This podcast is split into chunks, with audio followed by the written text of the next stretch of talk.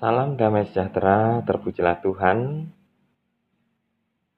Saudaraku yang terkasih dalam Tuhan kita Yesus Kristus, di mana pun berada, yang saya sebut dengan kekasih-kekasih Kristus, saya percaya kita semua dalam pemberkatan Tuhan. Saya senang bertemu dengan Bapak, Ibu, dan saudara sekalian Meskipun kita tidak bisa bertatap muka secara langsung, tetapi kita dapat bertemu melalui suara yang saya sampaikan pada kesempatan ini. Pada saat ini, kita mendapatkan kesempatan yang terbaik untuk kita dapat merenungkan bagian firman Tuhan dari kitab Yesaya 55 ayatnya yang ketujuh. Sebelum kita membaca dan merenungkan bagian firman Tuhan ini, maka kita akan berdoa memohon tuntunan Roh Kudus Tuhan sehingga kita dapat benar-benar mengerti, memahami akan bagian firman Tuhan ini, dan yang lebih penting lagi, kita dapat melakukan di dalam kehidupan kita. Kita berdoa. Bapa di dalam surga, saat ini kami datang kepadamu. Kami mengucap syukur kepada Tuhan karena kasih setia Tuhan sungguh tak habis-habisnya dalam kehidupan kami. Kami ada sampai saat ini, itu semua karena anugerah Tuhan. Kami menyadari kalau bukan karena Tuhan, maka kami tidak bisa ada saat ini kami akan membaca dan merenungkan bagian firman Tuhan. Oleh karena itu, Tuhan, izinkan kami memohon kepada Tuhan.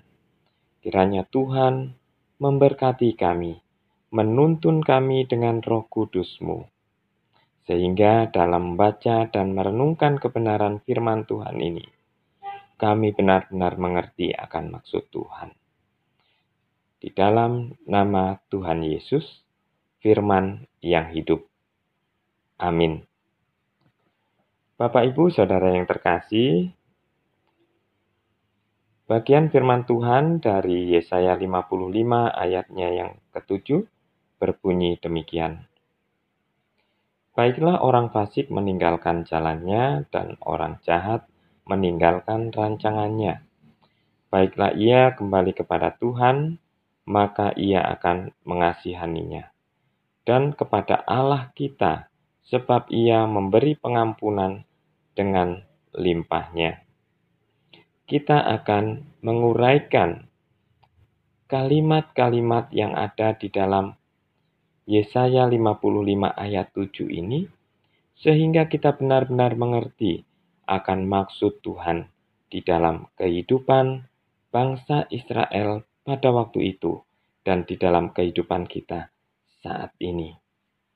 Jika kita melihat dari sisi historis, maka kitab Yesaya ditulis oleh Nabi Yesaya yang hidup pada zaman raja-raja Yehuda.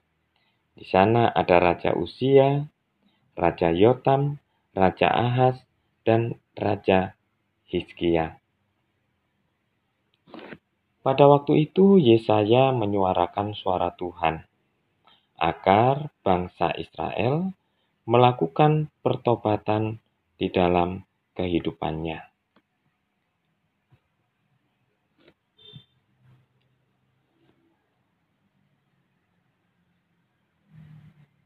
Yang pertama, dari bagian firman Tuhan, dari kalimat mengatakan, "Baiklah orang fasik meninggalkan jalannya," dan hal ini mengindikasikan bahwa kehidupan dari orang Israel pada waktu itu tidak berkenan di hadapan Allah, karena mereka menjalani kehidupan dengan penuh kefasikan. Mereka melakukan hal-hal yang tidak berkenan dan menyakiti hati Allah. Mereka hidup menyimpang dari jalan-jalan yang ditunjukkan oleh Allah. Kalimat yang kedua, baiklah orang jahat meninggalkan rancangannya.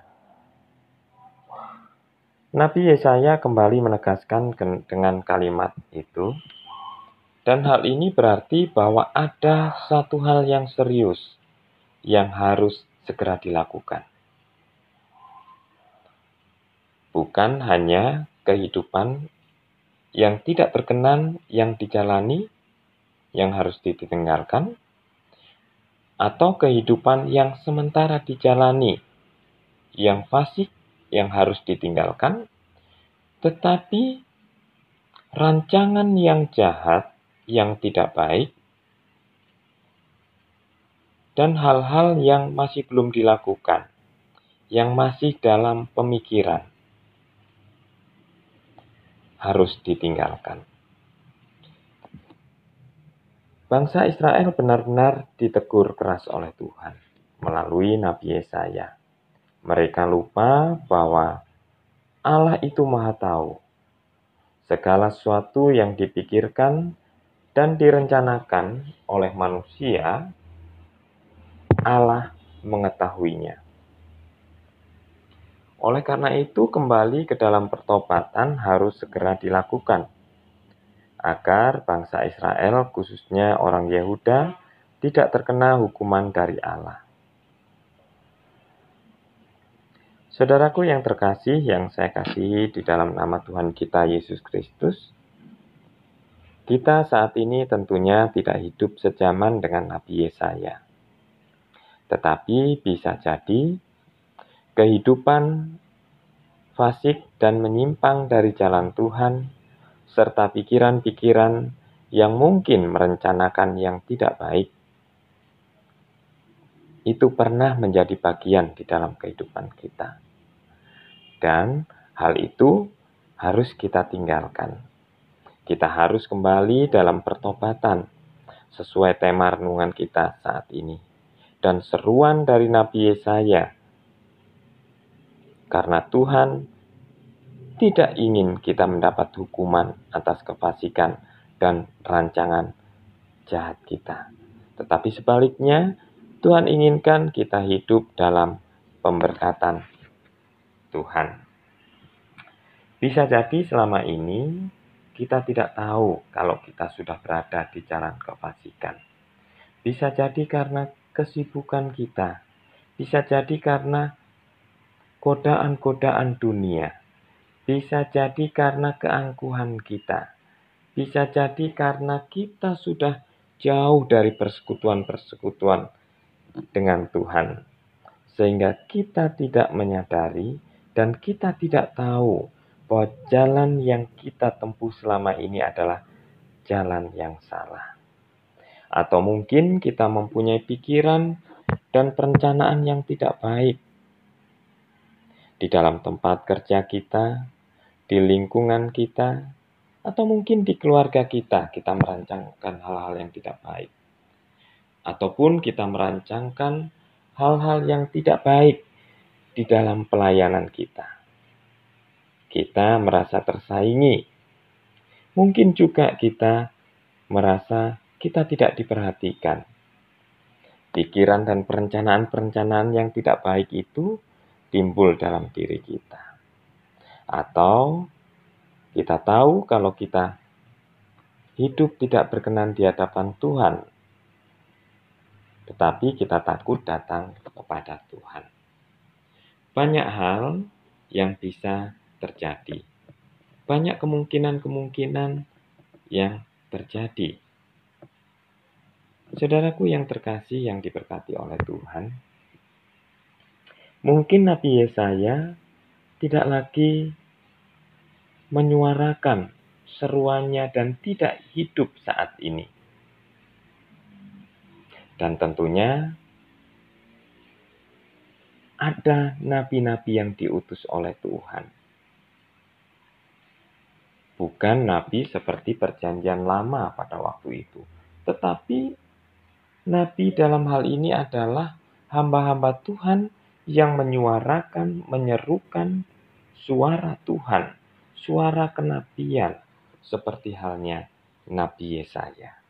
Ada Bapak Gembala, Bapak Pendeta, dan di gereja Balak Selamatan ada opsir-opsir Balak Selamatan, ada letnan, kapten mayor, yang menyuarakan suara Tuhan.